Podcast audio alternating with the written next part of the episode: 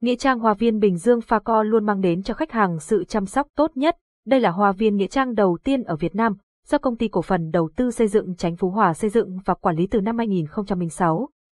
Hoa viên có diện tích 200 hecta, tọa lạc tại phường Chánh Phú Hòa, thị xã Bến Cát, tỉnh Bình Dương. Website https facovn phone 0869 555 444 tiếng nói từ trung tâm không gian mạng, tập đoàn công nghiệp viễn thông quân đội Việt Theo.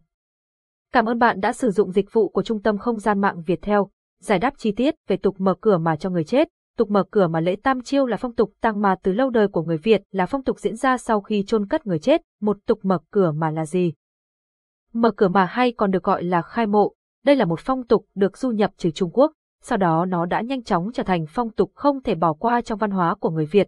Tục mở cửa mà được tiến hành sau khi chôn cất người đã khuất được ba ngày. Người xưa quan niệm rằng, người thân sau ca hát, Nghĩa trang Hoa viên Bình Dương Pha Co luôn mang đến cho khách hàng sự chăm sóc tốt nhất. Đây là hoa viên nghĩa trang đầu tiên ở Việt Nam, do công ty cổ phần đầu tư xây dựng Chánh Phú Hòa xây dựng và quản lý từ năm 2006.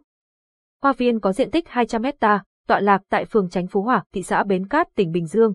Website https phacovn phone 0869 555 444 tiếng nói từ trung tâm không gian mạng, tập đoàn công nghiệp viễn thông quân đội Việt Theo.